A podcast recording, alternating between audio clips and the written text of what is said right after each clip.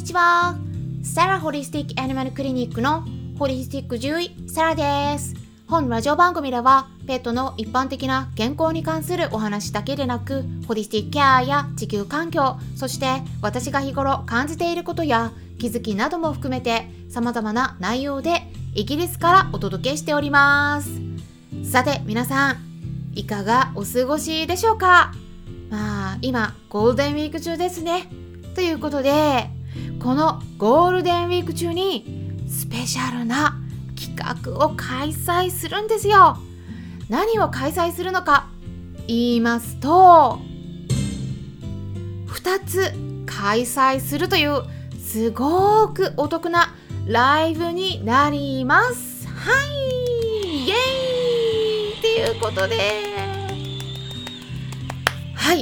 それぞれの日程をお伝えしますと、5月6日、6日の木曜日の夜9時からは YouTube ライブですね。そしてですね、それだけではなくもう一つ、5月8日土曜日の夜9時からは Instagram のライブとなります。両方とも9時からですね、夜で、そこではですね、無料のお悩み相談会を開催するんです。で、お悩みっていうとね、ただなんかね、深刻なきちんとした悩みじゃないと質問したらダメなのかなとか思う方がいらっしゃるかもしれないんですが、そんなことありません。お悩みがなくても、あとは病気に関することでなくても、何か気になることとかご質問、何でも OK です。ある程度であればしつけのこともね、お答えはできますよ。ただしつけについては、どうしてもね、最終的にはドッグトレーナーさんに相談していただくようにお話をするかもしれないですけれども、ただ私の知ってる範囲内で、よかったらぜひぜひお気軽に聞いてみてください。で、 YouTube ライブとかインスタライブだと、どちらからもね、顔が見えるし、で皆さんからはね、顔は見えないけどコメントをね、見ることができますから、ね、皆さんコメントを送っていただくことできますよ。で、そこからやり取りもできますね。で、あと時間になった時にこれ誰でもアクセスできますから、ぜひお気軽にご参加いただけたらと思います。でね、今回はですね、ワンちゃんの突然の変わった行動、この変化に関するご質問があったので、それにお答えしていきたいなと思います。質問はこんな文章でした。いただいた文章をそのまま読み上げていきますね。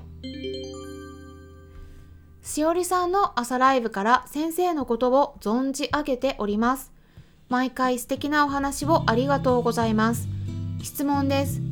実家にいる5歳のチワワなんですが、ここ数日より甘えていたかと思うと、いきなりうなって噛もうとするようになりました。時期的にシーズン中なのかなとも思うのですが、その可能性はありますか？ということだったんですけれども、まずですね、しおりさんの朝ライブですね。これはクラブハウスで立ち上げてるルームのことかなと思うんですけれども、しおりさんとね、何回かコラボで、ルームを開催させてもらっています。で、ちょうどですね、このゴールデンウィーク中もですね、開催するんですよ。5月8日、今ちょうど告知しましたが、同じ日になるんですけれども、時間が違います。5月8日土曜日の夕方4時10分からです。これだけね、ちょっとね、いつも朝なんですけど、ちょっと夕方やってみるということで、夕方4時10分からです。に再び今度はね、ペットロスについて、しおりさんはね、ハワイ在住のアニマルコミュニケーターの方なんですけれども、アニマルコミュニケーションについてずっとね、お話コラボで私がちょっとインタビュー形式のような形でお話をお伺いしていくっていうのでね、私が立ち上げているペットのホリスティックケアという名前のクラブの中でルームを立ち上げて、コラボさせてもらっているんですが、再び今度はペットロスについてお話しますので、興味のある方はぜひ聞いていただけたらなと思います。でね、この質問の回答になるんですが、そうですね、今まで甘えん坊さんだったのかもしれないですけども、ただね、いきなり行動が変わって突然噛むようになると、びっくりすると思うんですね。で、シーズン中だということと、シーズン中っていうのはね、発情のことなんですよ。発情の時期に入っているんだと思うんですが、この場合はやっぱりイライラしたりしてる可能性は十分にあります。ワンちゃんの場合、発情の時期はだいたいですね、1年に1回から2回くらいになるんですけれども、交配するタイミングとしては生理中になるんですね。で、人の場合はですね、ちょっと違って、生理中というよりも生理前の時にね、イライラしたり頭痛がしたり、あとなんか集中力が切れやすくなるとか、あと眠れなくなる、で人によっては落ち込みやすくなるとか、あと食欲が異常に出たり減ったり、そういった症状ですね、出るっていうことありますね。聞いたことありませんかね。で、ちなみにこういった症状のことなんて言うんですかね。日本語だと月経前症候群って言います。月経っていうのは生理ですね。だから生理の前に起こってくる症状のことですね。だから月経前症候群。英語で言うとですね、premenstrual syndrome っていうんですね。だからその言葉の頭文字を取って PMS って呼ばれたりします。PMS 聞いたことありますかね。で、女性だったら結構知ってる方多いと思うんですけど、これなぜ起こるのかっていうのはね、おそらく女性ホルモンのバランスが崩れることじゃないかということなんですね。で、やっぱりただね、同じように皆さん生理があるけれども、女性だったらね、でも女性全員がこういう症状を起こすわけではないから、だから、ホルモンのバランスが崩れるのもあるけど、でもそれだけじゃなくて、ストレスとか他の原因が関わってる可能性もあるかもしれないっていうふうにも言われたりしています。で、ワンちゃんの方にお話を戻すんですけれども、ワンちゃんにもですね、女性ホルモンっていうものあるんですね。私たち人間と同じく代表的なものとしては、日本語で言うとエストロゲンとプロジェステロンというものがあります。で、ワンちゃんの場合はですね、生理が始まるとこのエストロゲンがですね、急激に増えてくるんです。血液中の血液なんか増えてきます。ぐわーって上がって、その後ですね、排卵が起こるんです。で、排卵が起こると同時に今度ね、プロジェステロンと呼ばれるホルモンが増えてくるんです。で、エストロゲンは下がります。だからもうアップダウンなんですよ、本当に。で、人と違ってですね、生理中に排卵が起こるんですね。だから生理中がね、発情の時期なんですね。で、その時期に交配をして妊娠をするっていう経過をたどります。だからこの期間はね、ただホルモンがすごいだから変わりますね。で、発情期に入ってますから、だからね、ワンちゃんにとっては、ね、すごい気持ちの変化が起こりやすいんですね。で、ワンちゃんの心の状態についてはやっぱり証明するのは難しいので、